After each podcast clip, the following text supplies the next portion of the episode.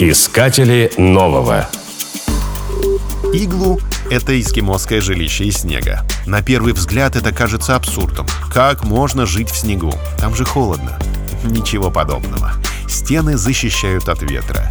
Тепло человеческих тел согревает воздух. Если зажечь свечу и закрыть входное отверстие, температура в жилище быстро станет комфортной.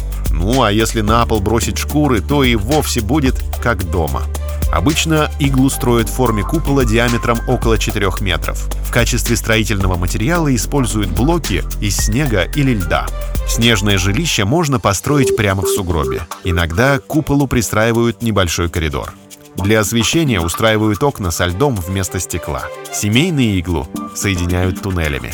Из школьного курса физики известно, что теплый воздух поднимается вверх, а холодный опускается вниз. Поэтому вход делают ниже пола. Такая конструкция не выпускает из жилища тепло и обеспечивает безопасность. Тяжелый углекислый газ спускается вниз и выходит наружу, а легкий кислород, напротив, стремится в жилище. Идею снежного дома активно используют в туризме. Ночевки в иглу предлагают не только в северных странах, но и во французских Альпах. Появились даже ледяные и снежные отели. Финны пошли дальше. Они строят иглу из прозрачного льда или возводят купол из снега со стеклянной крышей. За полярным кругом в таком жилище удобно любоваться северным сиянием. Такой дом обычно рассчитан на двоих. Чтобы увидеть природное чудо, не нужно выходить наружу. Достаточно лежать в постели и смотреть в небо. Феерическое зрелище запомнится на всю жизнь.